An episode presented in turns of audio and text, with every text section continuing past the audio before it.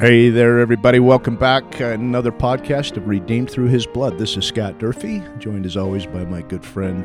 Oh, so good to be here with you, Scott. David Durfee. How are you, Dave? Good. Good enough. Good enough. Right? Yeah. You know, that. That's, good enough. Good enough is exactly right. Uh, because he was good enough. Yeah. Yeah. That's what I think yeah. about a lot, is that because he was good enough. How was your week?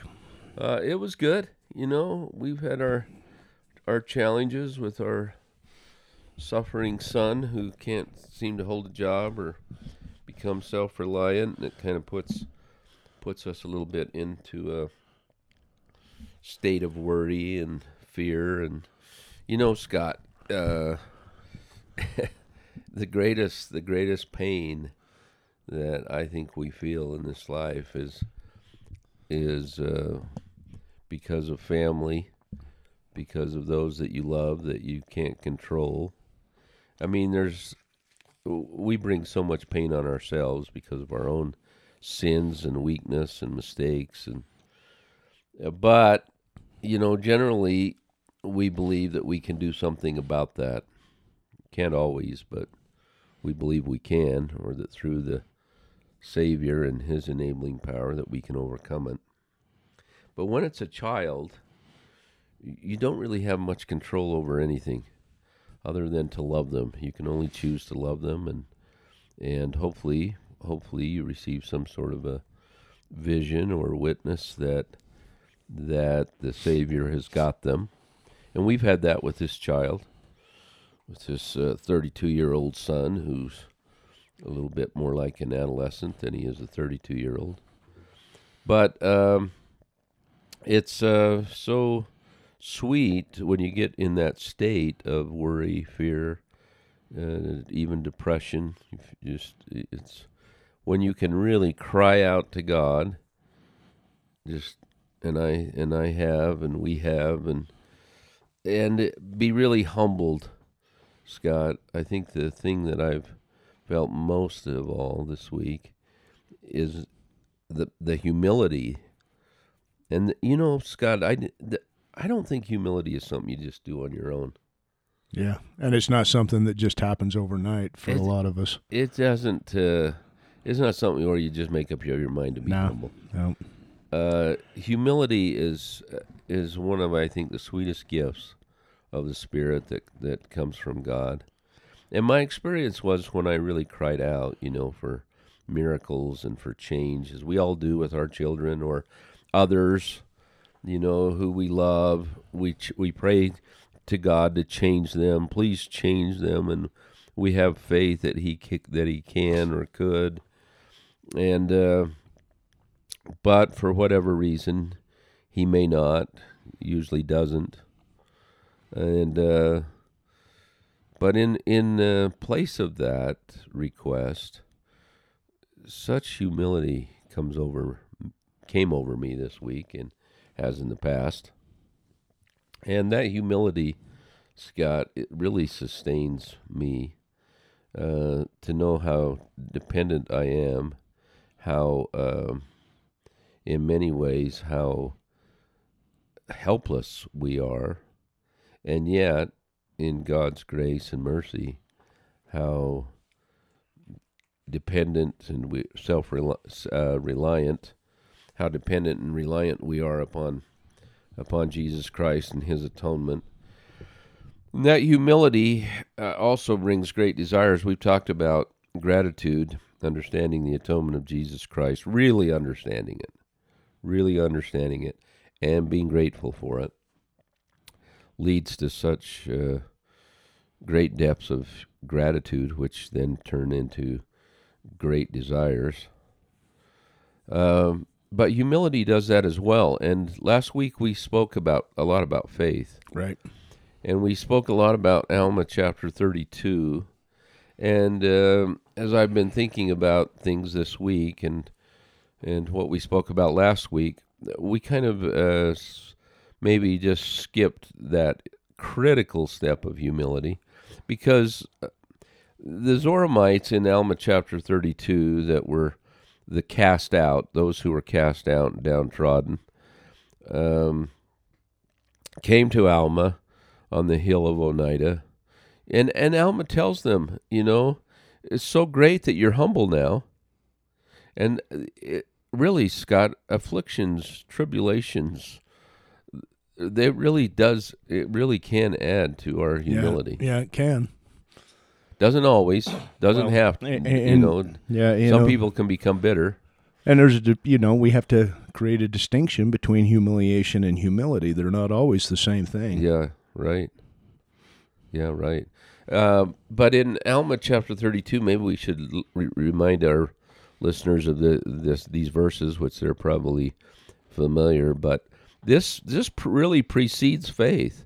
Unless one really needs to know and wants to know and is humble enough and meek enough to seek to know, they will probably never know. And when I talk about knowing, I'm also talking about having faith. Because I, I think knowledge and faith are really, really synonymous. I, I, I know that, you know, Alma gives that that uh, one definition that, you know, you you don't uh, you, you have faith is not to have a perfect knowledge of things, and it's not. But you can't have faith without some knowledge. So knowing and having faith, I think, are pretty synonymous. They go together. They're inextricably linked. But before we can really have faith, and before we plant that seed in our hearts, the seed, which is the Word, remember the the Word is the seed, faith is not the seed. When we plant the Word of God in our hearts, and that Word we established last week was Jesus Christ and Him crucified. That's, that's in uh, Alma chapter thirty-three. And... Uh, Once you plant that word in your heart, whether it whether it grows, Scott, is really dependent upon the condition of one's heart. You know, how rich is the soil? If you're going to plant it in the heart, just like planting any seed, the soil has got to be good, because if the soil isn't good, then it's not going to grow. And the soil of our heart, I believe, that really grows faith is humility. When our when our hearts are soft, and our hearts are humble, um, the Word of God will always grow. And if we plant the Word in our heart and it doesn't grow, then we've, we've skipped uh, humility, or we have not put enough emphasis on humility. And Alma does that right off the bat, even before he speaks to them of faith and the power of faith and planting the seed in their hearts. He talks to them about humility, and I just think those verses are really critical. So can we just uh, read those maybe, Scott? It starts, I think, in verse uh, uh, thirteen, fourteen, fifteen, right right in there. It talks about it, it would be better if you received the, if you were humbled by the Word, but it's it's good that you've been compelled to be humble. Yeah, I'm actually going to start in twelve, if that's okay. Okay. Um, I say unto you, this is so. This is Alma chapter thirty-two, verse starting in verse twelve. I say unto you, it is well that ye are cast out of your synagogues. Why? That you may be humble, and that ye may learn wisdom. For it is necessary that you should learn wisdom. For it is because that ye are cast out that ye are despised of your brethren, because of your exceeding poverty, that ye are brought to the lowliness of heart. For ye are necessarily brought to be humble. And now because ye are compelled to be humble, blessed are ye. For a man sometimes, if he is compelled to be humble, seeketh repentance. And now surely whosoever repenteth shall find mercy. And he that findeth mercy and endureth to the end, the same shall be saved. And now as I said unto you, that because ye were compelled to be humble, ye were blessed. Do you not suppose that they are more blessed who truly humble themselves because of the Word? Mm. Isn't that good? Yeah. And that Word is Christ. That's right. That Word is Christ. And that is the greatest, purest, most powerful form of humility, when it is based upon Jesus Christ and understanding His atoning sacrifice for us.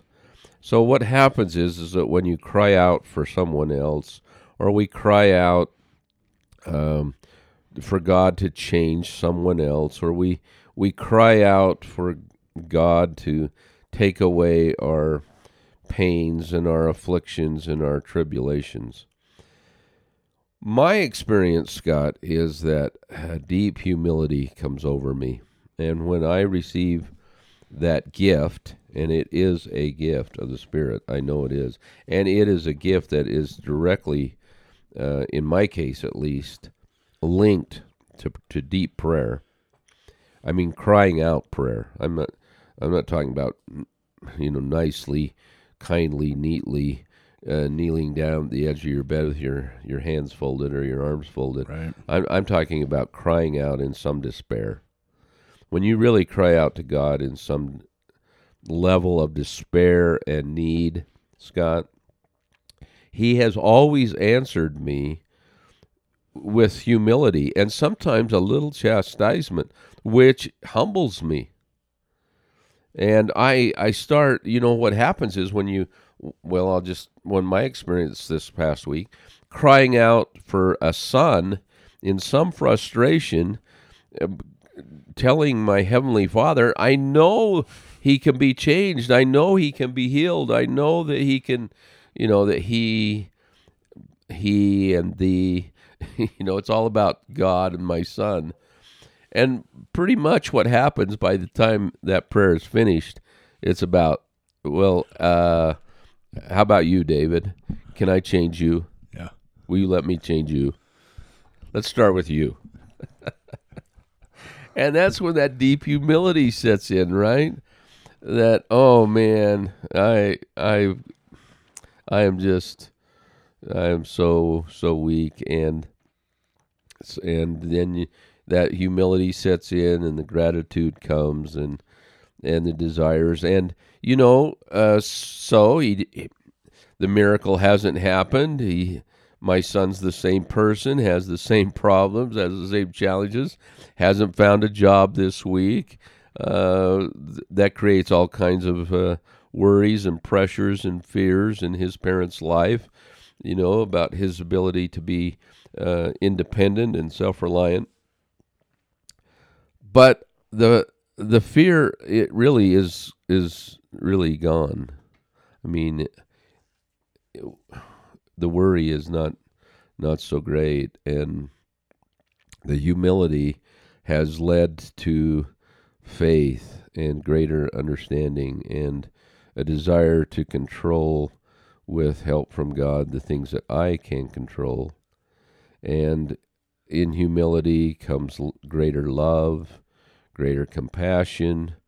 Um, Humility is such an important attribute, Scott. It's right there with gratitude when it comes to uh, bringing desires and change into our life. And the way Alma teaches it here, and the way it's taught in other scriptures, uh, in the in the Bible, Book of Mormon, and other places, many church history examples of this as well, is that humility... great humility precedes great faith. Yeah. And healing. That great humility definitely precedes healing and all of the other things that come along with that. I, I've, I've I had I had a little experience with that this weekend. Can I share that with yeah. you? Yeah. So I'm, I'm sitting in an Alcoholics Anonymous meeting on Saturday morning, and uh, there was a, a young pr- a person, not all that young, but a person, a man that I, I sponsor, and I could, and, he, and he's really struggling. He struggled to stay sober. He struggled to um, be able to do anything productive in his life. And after the meeting, we got together for a little bit, and we went for a little ride in my truck, and went and got a drink, a, a Diet Coke or whatever, and And uh, as we were talking, he was just crying. Mm. He was just beside himself, you know. Here's this big grown man, kind of a, you know, not not necessarily a tough guy kind of man, but he's definitely uh, just not somebody that this would not be characteristic of him.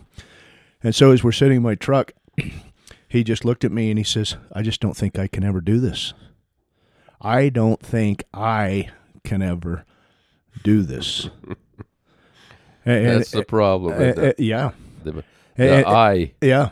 And so I, I, I just kind of left him with that for a minute, and he just went on about how I just this and mm-hmm. I just that, and uh, you know, and I've been there too. I, I, I hope I don't sound like I'm condes- We've all been there. condescending to this guy, because that's that's we all want to fix it, and that's that's why it was so familiar to me, because I I, I didn't just feel that when I first got sober. I, f- I have felt that several times maybe since then, you know, as my mind gets clouded or whatever, mm-hmm. and I and I'm not saying, you know, that around drinking alcohol, but other things in my life.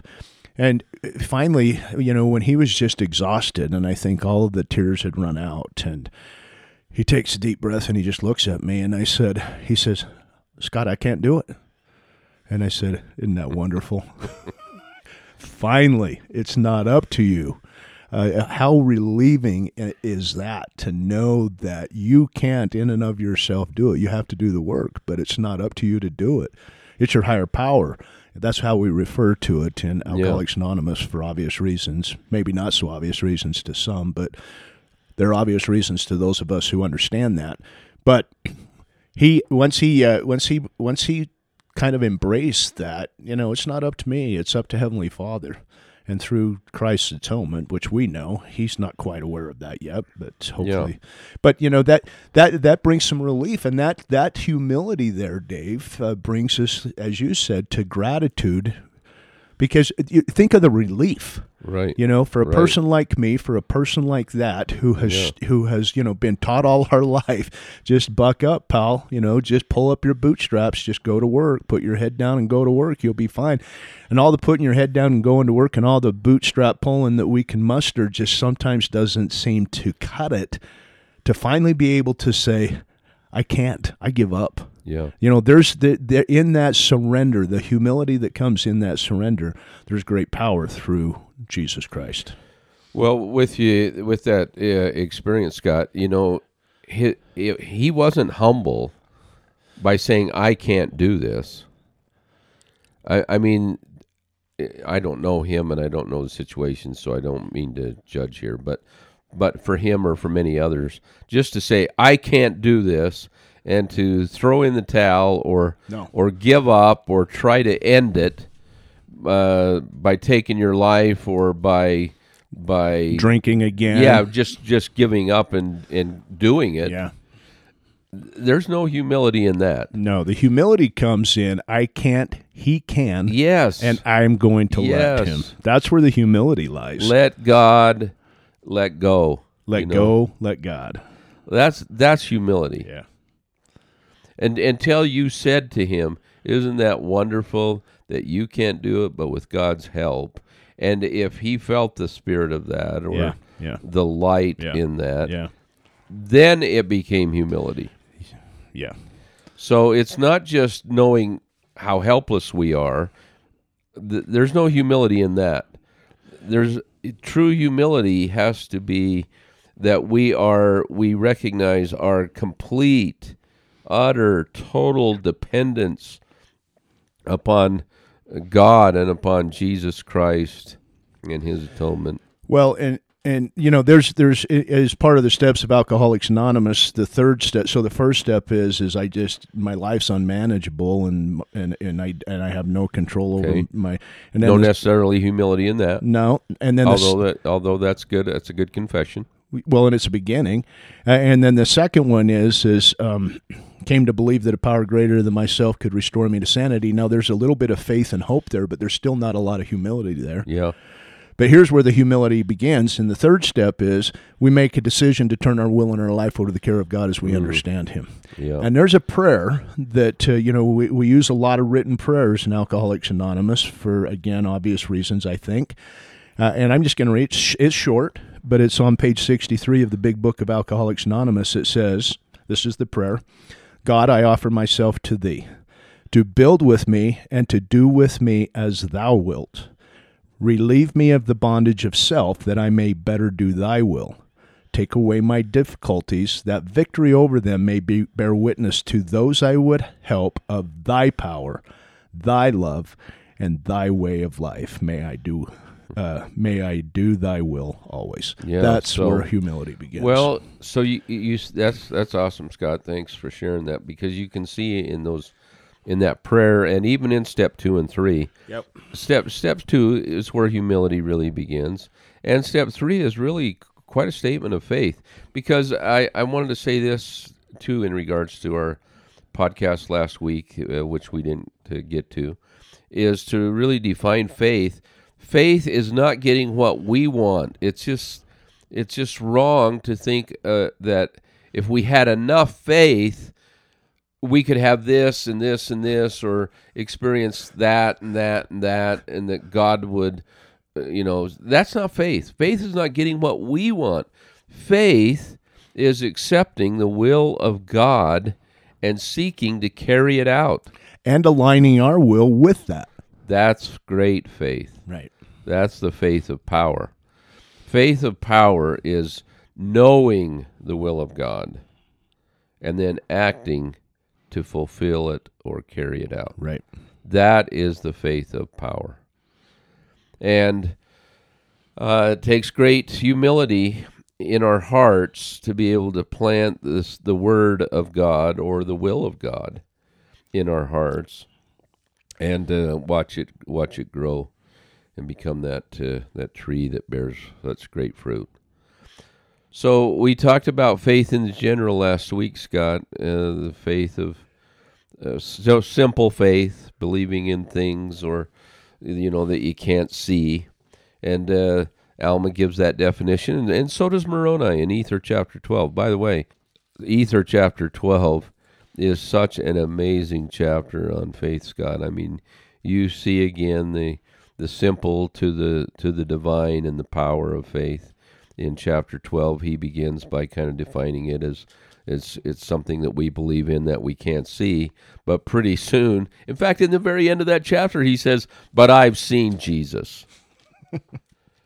I, I mean, so he goes from the really simple to the really profound and power of faith, uh, which is ultimately seeing, which is ultimately knowing, which is ultimately speaking, and it is done.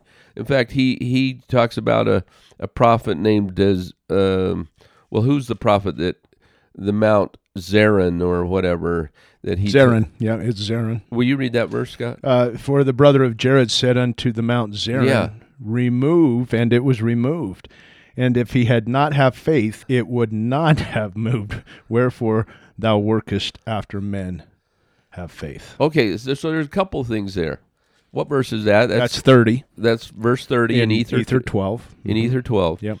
That he speaks to a mountain, and yeah. the mountain moves. And we, we, I can't help but think about moving mountains and not think about President Nelson's talk on faith, where if you have the the faith of a mustard seed, you can move mountains. That's such a great talk that our dear prophet gave. So that that is, that is powerful faith to speak, and it happens. Not because the brother of Jared wants it to happen, right? It's because he knows it's the will of God for whatever reason that that mountain be moved. And Scott, it may be a physical mountain. It may be an emotional mountain. And it most often is. It may is. be a spiritual mountain. Yeah, that's right.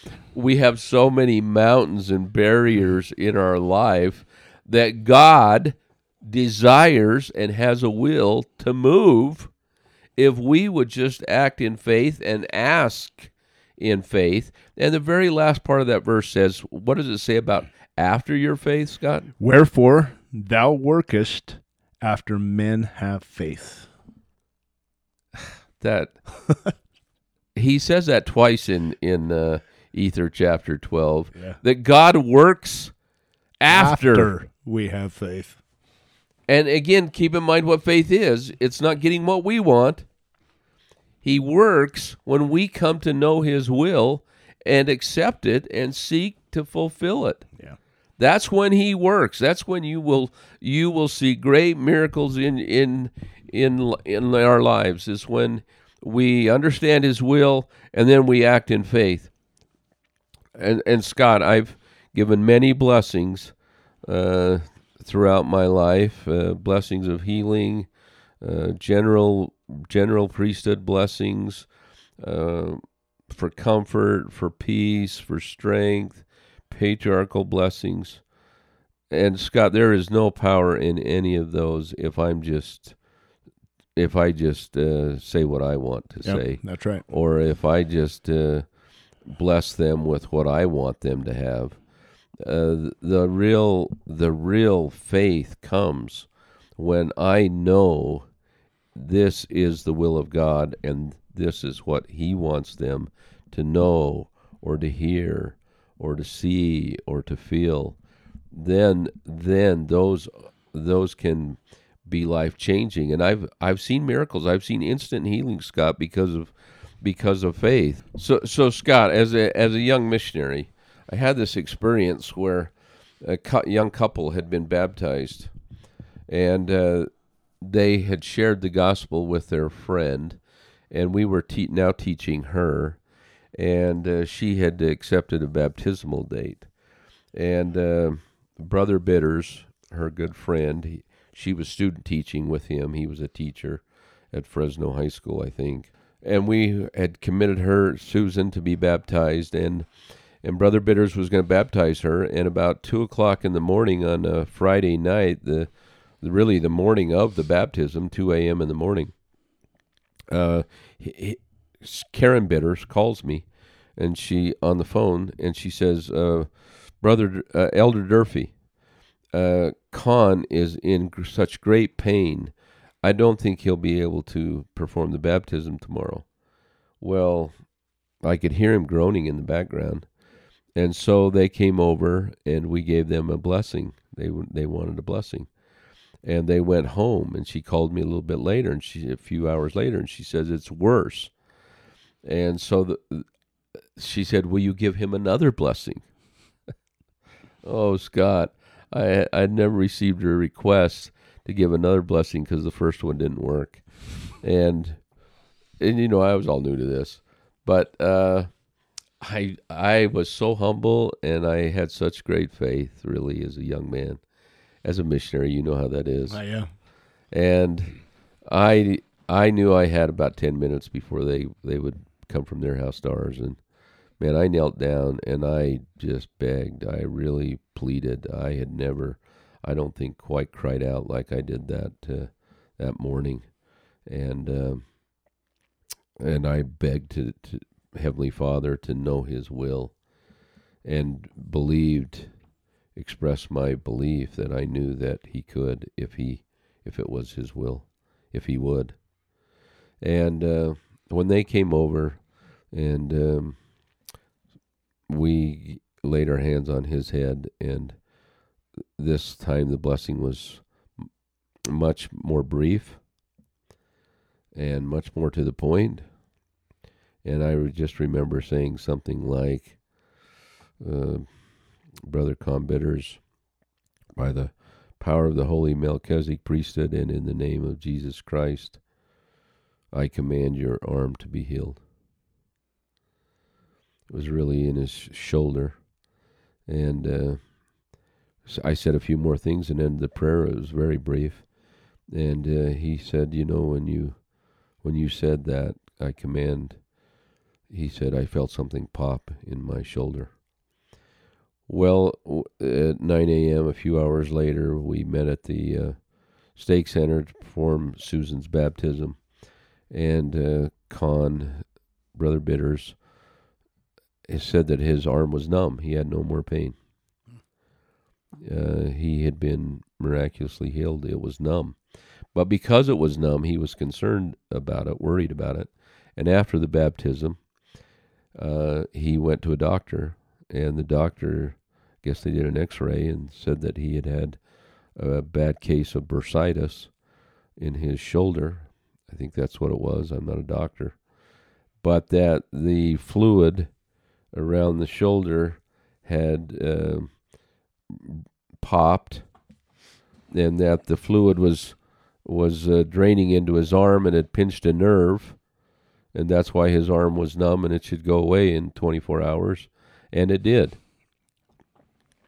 Scott, I knew that I I mean, we all knew that we had witnessed a miracle.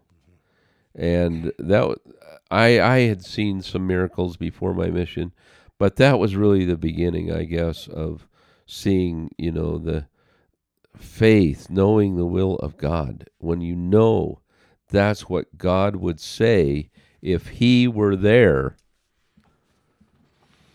Well, the difference between having faith in ourselves, which can be powerful. Sure. Faith in ourselves can be powerful. Faith, you know, faith is is a power. And you can have faith in wrong things, and bad things can happen yeah. if you have faith in wrong things. And you can have faith in yourself, and you can do a lot of great things. But faith in God and faith in Jesus Christ will always lead to redemption. It will always lead to a spiritual outcome, and it will it will be edifying. It will be uplifting.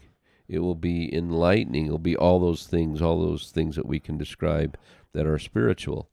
And that's the difference, Scott. I think so many people who aren't even believers, aren't even Christian, can do powerful things, even maybe miracles, yeah, Scott. Yeah. Uh, Satan has power, and he can do great things too if people believe in him. Knowledge is power. There's so much, so many things that can be done with faith in yourself, or faith in in even wrong things, bad things, evil things. But faith in God is knowing his will and then acting to fulfill it, and it will always lead to greater spiritual things. And we know that we know that sometimes having faith is even having faith not to be healed. Right, right. Elder Bednar. Yeah. Will you share that yeah. story? Well, Elder Bednar shared a story in a in a worldwide devotional for uh, young adults, and he tells the story. He calls him John, uh, who'd come home from his mission, fulfilled a successful mission, became engaged to be married. And I think it was three weeks after they were married, they found that he had cancer, a tumor, and that uh, uh, it was like a seventy percent chance that he wasn't going to make it. So he, he was having surgery, and Elder Bednar, I think, had actually met him on his mission and somehow knew about this and and went to the hospital to give him a blessing. And Elder Bednar says in the devotional, he says, I had never asked this question before. I had never even thought of this question before. But before I gave this young man a, a priesthood blessing, he said to him, I just need to ask you a question. Do you have the faith not to be healed? And this young man said, Elder Bednar, I, I'm not, I'm not really sure what that, what that means. I, And he had to think about it for a while. And uh, after a few moments, he confirmed that he did have the faith to accept the will of God, whether that was to be healed or not be healed. And uh, Elder Bednar proceeded to give him a blessing. And it was the will of God that he be healed, and he was. Miraculously was healed. But it's such a great question. Do we have the faith not for our son to be changed or healed? Do we have the faith not to receive all of those blessings we thought that in our own wisdom, the wisdom of man, which is nothing, we thought we thought we needed that, or we think, thought we wanted that, or we thought we should have that. Okay, that that's that's different. But to know the will of God, that's true faith, and that's the faith of power when people can begin to move mountains. So I know we've all had experience with that. I hope our listeners will uh, not only maybe think about the uh, miracles in their life that they've experienced through through faith, through true faith, uh, but maybe share with us a few of those. And uh, We invite you to share those with us, and if you if you do, maybe we'll share a few of those uh, in our next podcast. But anyway, uh, Scott, that's kind of faith in the general. It begins with humility, begins with uh, having the heart right, planting that word or seed in our heart. And as it begins to grow, continue to nourish it, uh, continue in diligence and in patience, because we won't always get what we want, but God's will will always be done. And sometimes, Scott, sometimes God actually wills that some things be done, but they won't be done unless we ask or exercise faith in order for those things to be accomplished. I know that's one of my favorite lines in the Bible dictionary, right? Concerning prayer, is that, that prayer is, uh, God knows what he wants, and God knows what will happen. But sometimes things will not happen if we don't pray for them. So I just think it's really important for our, all of us individually, to know that, that God, we live far beneath our privileges, and God wants so much to bless us yep. and to have see miracles in our life. And if you're not seeing miracles, right, Mormon and Moroni tell us all about that. Of course there are miracles, and if you're not seeing miracles, shame on you. In fact, you're... your salvation may be in question if you're not seeing miracles in your life. And then seeing those miracles and seeing the hand of God in our life, Scott, creates gr- greater faith and greater gratitude, greater humility. And it goes on and on and on, as we've talked about so many times before, as a cycle, as a helix, going up and up and up. But in all of this uh, discussion of faith in the general, and I love to speak about faith in our Heavenly Father. And that's real in most of my prayers, uh, and most blessings that I give are based upon my faith in my Heavenly Father. The doctrine of Christ states, we believe that the first four principles and ordinances of the gospel are faith, not in the general, not just in Heavenly Father. Faith in the Lord Jesus Christ. That's the first principle of the gospel. That's the first point of doctrine in the doctrine of Christ, is faith in Jesus Christ. So let's talk about how can we how can we um, apply the same principles that we've talked about in growing faith in our Heavenly Father and in the general. How can we apply that to obtaining great, powerful faith in the Lord Jesus Christ, that it leads us unto repentance, that it leads us unto the power to not only forgive others and ourselves, but to be forgiven? That's what we need to talk about now. There's kind of a prescription for that. Yeah, and I think that over, and it's important that we draw attention to this and kind of pull it all together, but I think that we've we've summarized that, or we've talked about that over the last several podcasts, you know, as, as and as we and we've talked about this a little bit this morning, I think even before we started the podcast, but gratitude. If we get that gratitude, that gratitude leads us to desire. The desire gives us the ability to really have impetus in learning about him and knowing him and loving him and inviting him into our lives. And so, you know, I think that those things are the beginning, and that's where we start with all of this, right? Well, and it, yes, Scott, absolutely. But it also begins with need.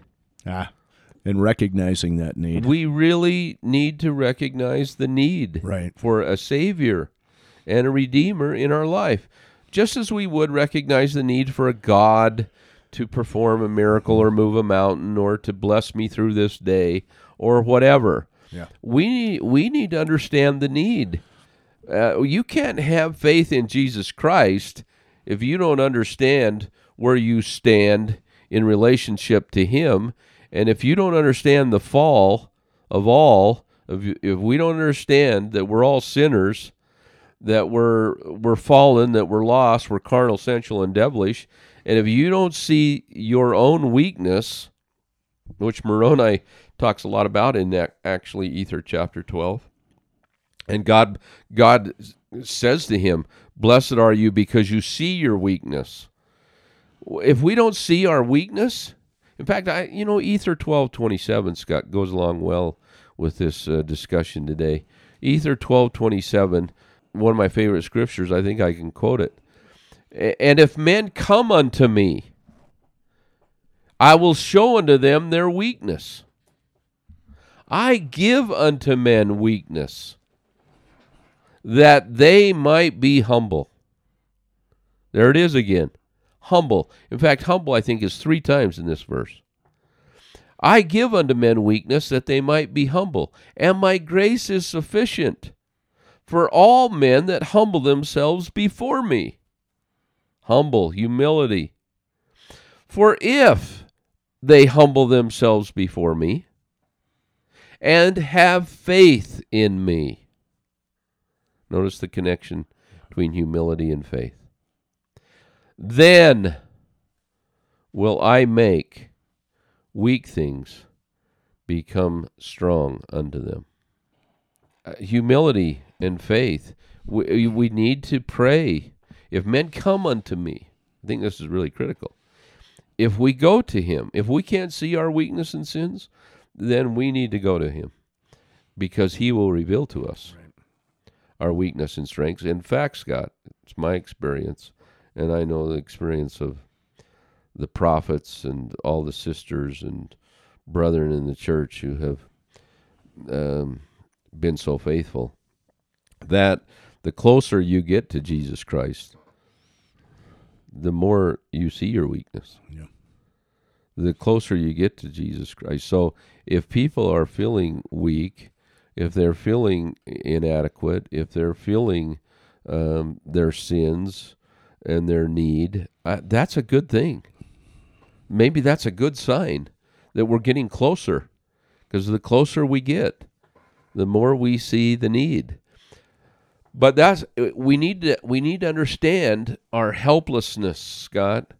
We need to understand our need for a Savior and Redeemer. And when we when we see that need,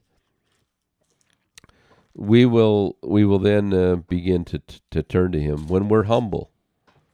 When we're humble, and hopefully humble because of the Word, which is Jesus Christ, and when we understand what he has done for us, what he offers us, we will be humble, and our faith will then be planted uh, in our hearts. Um, the Word will be planted in our hearts, and by faith, it will begin to grow. So faith in Jesus Christ begins with seeing our need and uh, a sense of deep, deep humility. I think another another thing in regards to developing great faith in Jesus Christ, if we think about the lectures on faith for just a moment, and we think about the three uh, requirements of faith that are given in the lectures on faith, it's uh, this in the first lecture on faith, School of the Prophets. First, the idea that he exists. So it, that's faith in the general, faith in God. But if we turn that to faith in Jesus Christ, it would be the idea that he suffered for me, the idea that he redeemed me, the idea that Jesus Christ is my Savior and my Redeemer. That would be where we should start. Second, It, faith in the general, I think the first lecture on faith states, the uh, understanding of their perfections and attributes and character. That's how we obtain faith in a loving Heavenly Father, is that we understand his character, his attributes, and perfections. But if we turn this to a more specific faith in Jesus Christ for redemption, we need to have faith in his character, in his attributes, in his perfections, meaning that he really did suffer for all of my sins, that he did suffer for my sicknesses, that he did experience all of that, and that his character was that he was sinless, that he, if we, you can't have real faith in Jesus Christ, Scott, without having faith in his character and his attributes. Well, how do we obtain that? That faith in his, his character, character and, and his how attributes. How do we obtain that? Well, we we get to know him. You have to study it. You have to get to know him. And how do we get to know him? We get to know him through the scriptures. We get to know him through the uh, the revelations that come through our prophets and brethren. Uh, even our own local leaders oftentimes can help us to get to know him as they're inspired to teach about his character and at- attributes, Dave. I hope that Come Follow Me, all of our oh, yeah. listeners are experiencing a miracle in their lives by coming to know Jesus better, his character, attributes, and perfections, his teachings, his parables, uh, all of that. As that's really step two, we yeah. come to know him, yeah, yeah. his character, attributes, yeah. and perfections. Yeah, and let's let's just let's spend a minute here, because coming to know him is not just reading about a person uh, who's being um, portrayed to us by words on a page, even if it is scripture, and it's not by hearing the words, even if it is from prophets and apostles. It's not from that. I mean, that's that may be the beginning of it. That may again be the seed that's planted so that the word can spring within us, the word again being Jesus Christ himself. But how we really get to know him is we we somehow walk with him. Right? I so and I've used this example before. Well, and that's I, the third step, Scott. Yeah, okay. But but I'll I'll but let me I I I have two grandfathers. Um, both of them I was quite close to. Uh, I know that my Grandpa Fagan, in fact, when he passed away, every time, and still maybe to this day, and he passed away many years ago, when I sp- smell Old Spice cologne, I think of my Grandpa Fagan. It, it just comes That's to me. Sweet. And, and sometimes sweet, yeah. uh, sometimes it uh, it, inv- with him. it invokes a little emotion in me. I'll you bet. Because I, I knew I know Absolutely. how he would I know how he would have reacted if a horse did this or that, mm-hmm. because that's how I, I just knew him. I knew mm-hmm. Grandpa Durfee the same way. I yeah. got to spend a lot of time with Grandpa Durfee mm-hmm. uh, in a business situation for a couple of years, uh, the, the last couple of years of my high school experience, and right before I went on my mission. And he and I had some wonderful, wonderful experiences. And even after, as I was going through some difficult times. But I spent time with those yeah. men. And, and so because well, of that walking. time, yeah, yeah. You, you, I, yeah, walking with them, getting walking to know them. them. And so how do we do that with Jesus? So, so again, these three requirements, I that's what I choose to call them, these are three requirements of faith. The first is the idea, yep. the idea that Jesus Christ really did exist, really did live, really did suffer for our sins, really did carry out the atonement, right? The idea. Then second, the understanding of his character, his attributes and perfections, really coming to know him. And then three, in the Lectures on Faith, it says, to know that the course of life you are pursuing is pleasing to God. Well, this is walking with him. This is following him. This is not, this is not just learning of him. This is seeking to be like him. This is being with him, Scott, being a true follower of Jesus Christ. When we have those three, when we have met those three requirements, we will have great faith in the Lord Jesus Christ. Faith is a gift. It's not something that we just earn. It is a gift that comes from the Spirit of the Lord.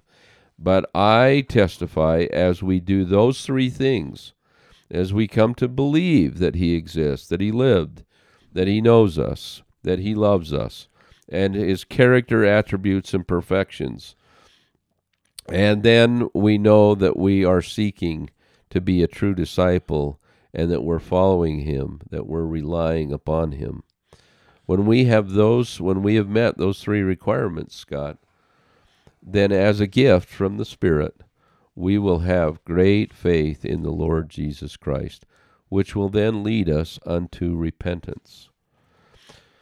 So I I think that in all that we've talked about in regards to faith, in as we've talked about it in the general, that you can apply any of those principles of faith in the general to become specific f- principles of faith in the Lord Jesus Christ. And faith in the Lord Jesus Christ, Scott, is what redeems us. And faith in the name of the Lord Jesus Christ, Scott, is what exalts us. And in maybe our next podcast, we will talk a little bit about the difference between faith in Jesus Christ and faith in the name of Jesus Christ. Faith in Jesus Christ saves us. Faith in the Lord Jesus Christ's name, in his faith in his name, exalts us. So let's talk about that uh, next time, and we'll continue our discussion on faith in Jesus Christ, and which will lead us eventually into the principle of uh, of repentance, the second point of doctrine in the doctrine of Christ. David, it kind of extended an invitation to share some of your experiences. How do you do that? You send those to uh, he redeems us at gmail dot com. Uh, and remember that uh, we have transcripts now attached for all of these things for those of you who are interested in that. Just in closing, one of my very favorite scriptures is part of the intercessory prayer uh, that Jesus offers, right? And he says, and this is in John seventeen three, and this is life eternal, that they might know thee, the only true God, and Jesus Christ, whom thou hast sent. And I think that, uh, you know, that uh, those three steps in the faith really kind of uh, are, are, are encapsulated or described quite well by Jesus' own words right there. Thanks for being with us, everybody. We look forward to being with you next week. Remember that you, we all have been redeemed through his blood. Thanks again.